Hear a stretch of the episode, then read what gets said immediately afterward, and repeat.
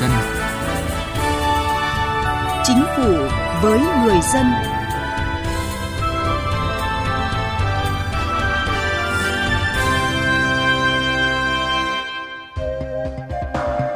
Xin kính chào quý vị và các bạn.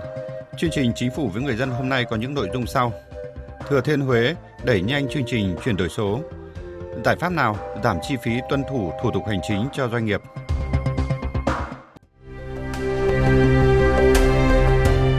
Cải cách hành chính với người dân và doanh nghiệp.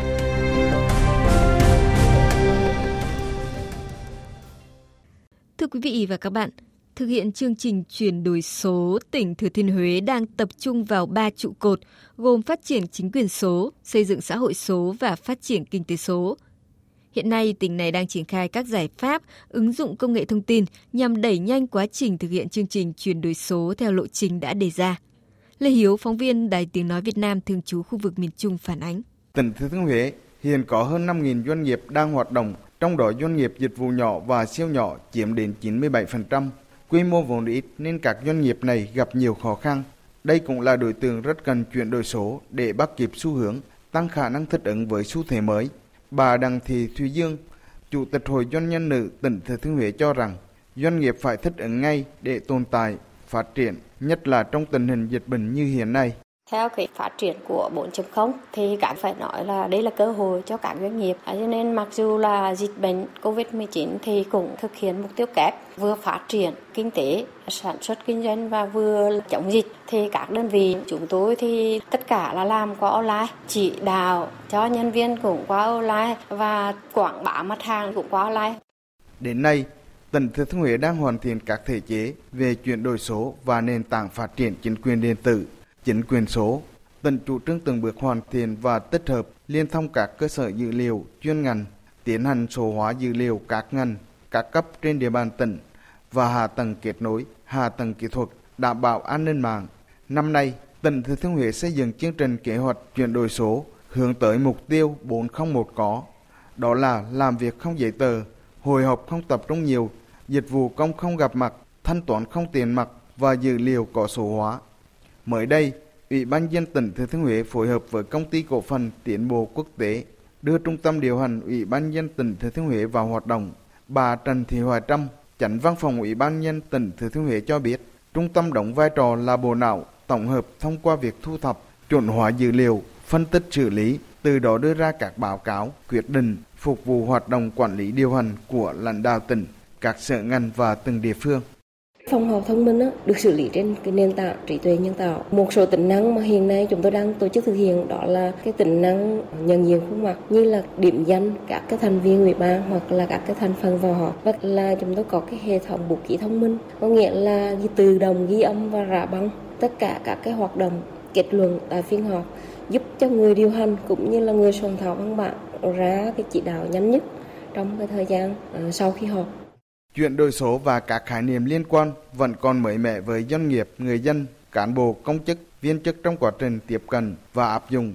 Tỉnh Thừa Thiên Huế xây dựng kế hoạch chuyển đổi số trong 5 năm với phương châm xuyên suốt, lấy người dân làm trung tâm, doanh nghiệp làm động lực và nhà nước kiến tạo. Ông Nguyễn Xuân Sơn, Giám đốc Sở Thông tin Truyền thông tỉnh Thừa Thiên Huế cho biết, tỉnh tăng cường đầu tư hạ tầng, phổ cập điện thoại di động và các dịch vụ thiết yếu cho người dân, đẩy mạnh chương trình kết nối từ trung ương đến địa phương, thúc đẩy chuyển đổi số trong doanh nghiệp. Việc đầu tiên quan trọng nhất là thúc đẩy nhanh cái quá trình chuyển đổi số trong cơ quan nhà nước là cái các là hướng tới xây dựng chính quyền số và cái hiệu quả của cơ quan quản lý nhà nước xây dựng chính quyền số chính là phát triển cho được mô hình xã hội số và thúc đẩy phát triển kinh tế số à, cái việc đó càng nhanh thì dữ liệu cũng như là các cái loại hình để phân tích đánh giá phục vụ cho cái trung tâm điều hành ủy ban ngày càng tốt và hiệu quả. Ủy ban dân tỉnh Thừa Thiên Huế đã ban hành chương trình chuyển đổi số của tỉnh đến năm 2025, định hướng đến năm 2030. Theo đó, đến năm 2025, 100% hoạt động quản lý nhà nước, các cơ quan cấp tỉnh đến cấp xã sử dụng văn bản điện tử có chữ ký số, liên thông từ cấp tỉnh đến cấp xã và liên thông với quốc gia trong các hoạt động quản lý nhà nước. Toàn bộ cơ quan nhà nước từ cấp tỉnh đến cấp xã xây dựng và triển khai hệ thống thông tin chuyên ngành. Tỷ trọng kinh tế số đóng góp 20% tổng số GDP toàn tỉnh. Ông Phan Ngọc Thọ, Chủ tịch Ủy ban dân tỉnh Thừa Thiên Huế khẳng định địa phương hướng tới phục vụ tất cả người dân và doanh nghiệp tham gia hệ thống chính quyền điện tử, dịch vụ đô thị thông minh.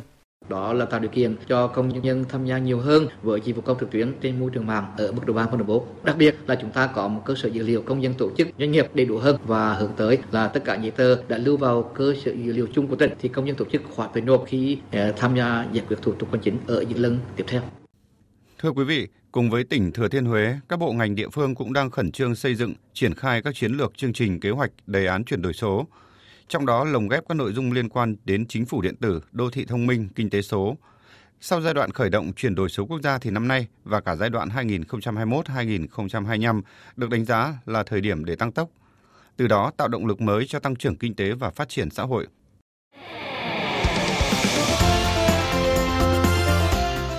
Tiếng nói chuyên gia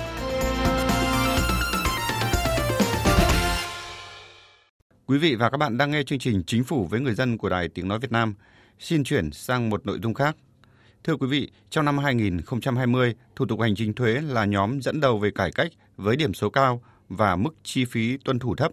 Theo đó, thời gian thực hiện thủ tục thuế giảm 19% và chi phí trực tiếp giảm 79%. Hầu hết trong nhóm thủ tục hành chính thuế đều không phát sinh chi phí trực tiếp. Doanh nghiệp chỉ phải bỏ ra khoảng 267.000 đồng để thực hiện các thủ tục hành chính về thuế. Bà Nguyễn Thị Cúc, Chủ tịch Hội Tư vấn Thuế Việt Nam đánh giá, công tác cải cách thủ tục hành chính thuế hiện nay đã có những bước tiến rất mạnh mẽ, mang lại nhiều thuận lợi cho người dân và doanh nghiệp, được cộng đồng doanh nghiệp, nhà đầu tư trong và ngoài nước đánh giá cao. Theo cái đánh giá của chính phủ thì cơ quan thuế là một trong hai đơn vị mà thực hiện ứng dụng công nghệ thông tin và trong quản lý thuế điện tử là tốt nhất. Và đến tại thời điểm này, 100% doanh nghiệp thì đã thực hiện kê khai thuế điện tử.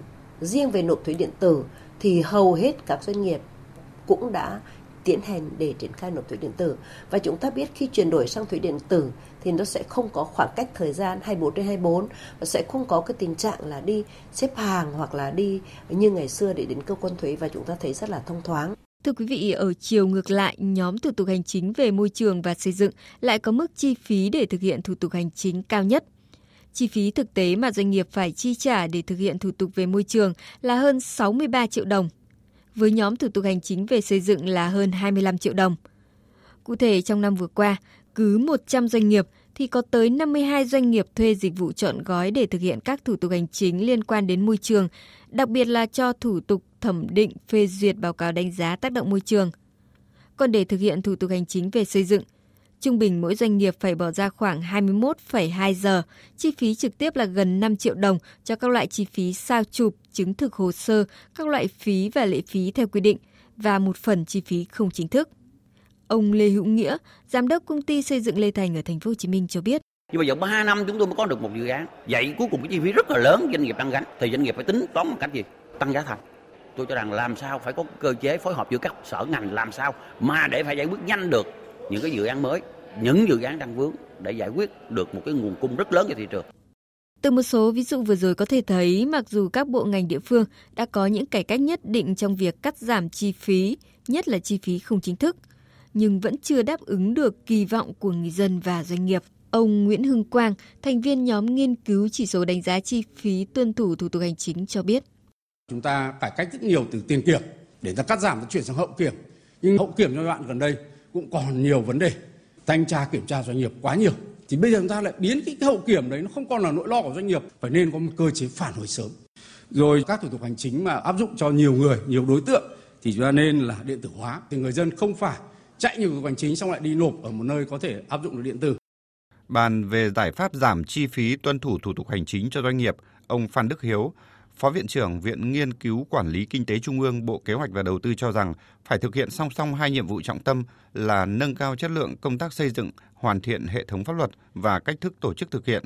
Chúng ta hiện nay có hai vấn đề, một là chất lượng của luật pháp, nó sẽ quyết định đến cái chi phí và thời gian thực hiện thủ tục hành chính và thứ hai là cái cách thức thực hiện tổ chức cũng sẽ có tác động đến cái việc cắt giảm hay gia tăng cái chi phí. Giả sử là nếu như chúng ta không đặt trọng tâm là cải cách, nâng cao chất lượng quy pháp luật mà chúng ta lại thay đổi cái tổ chức thực hiện các quy pháp luật thì vẫn có những cái tác động nhưng nó không giải quyết được triệt để. Thủ tục vẫn còn đấy.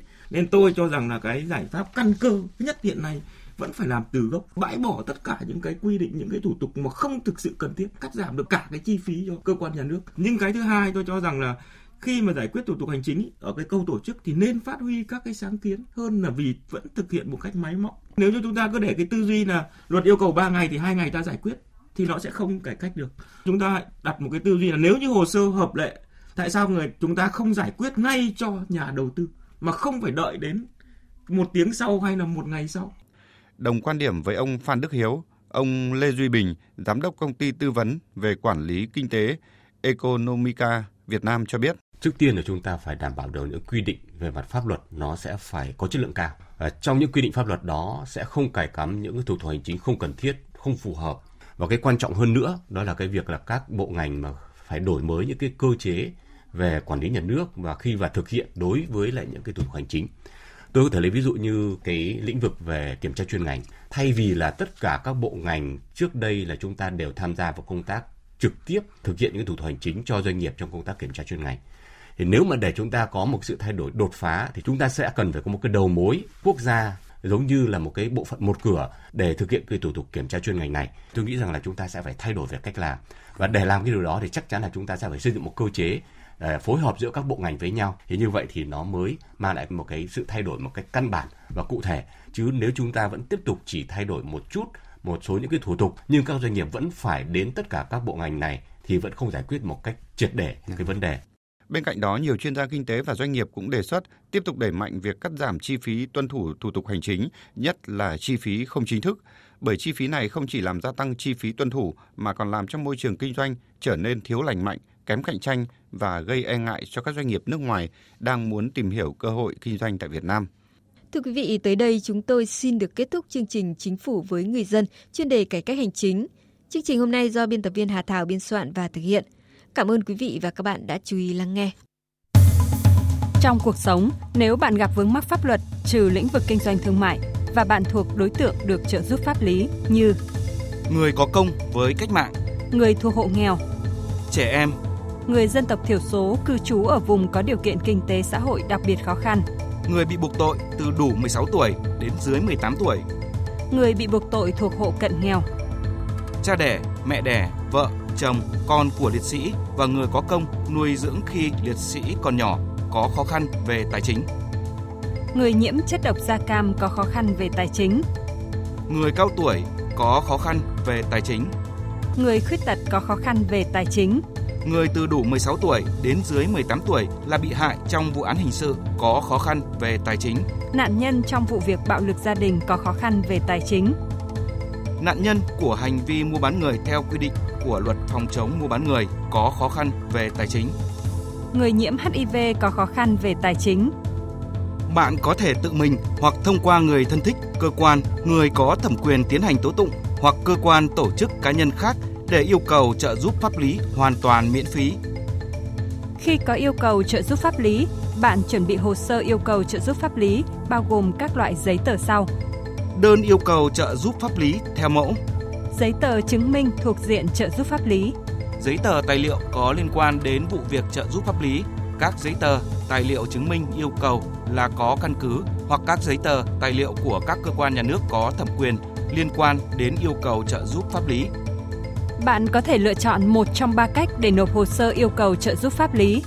Nộp trực tiếp, gửi qua dịch vụ bưu chính, gửi qua phách hình thức điện tử bạn hãy đến Trung tâm trợ giúp pháp lý nhà nước, nơi bạn cư trú tại 63 tỉnh thành trên cả nước để yêu cầu trợ giúp pháp lý hoặc gọi về Cục Trợ giúp pháp lý Bộ Tư pháp theo số điện thoại 024 62 73 96 41 để được hướng dẫn thông tin về các tổ chức thực hiện trợ giúp pháp lý.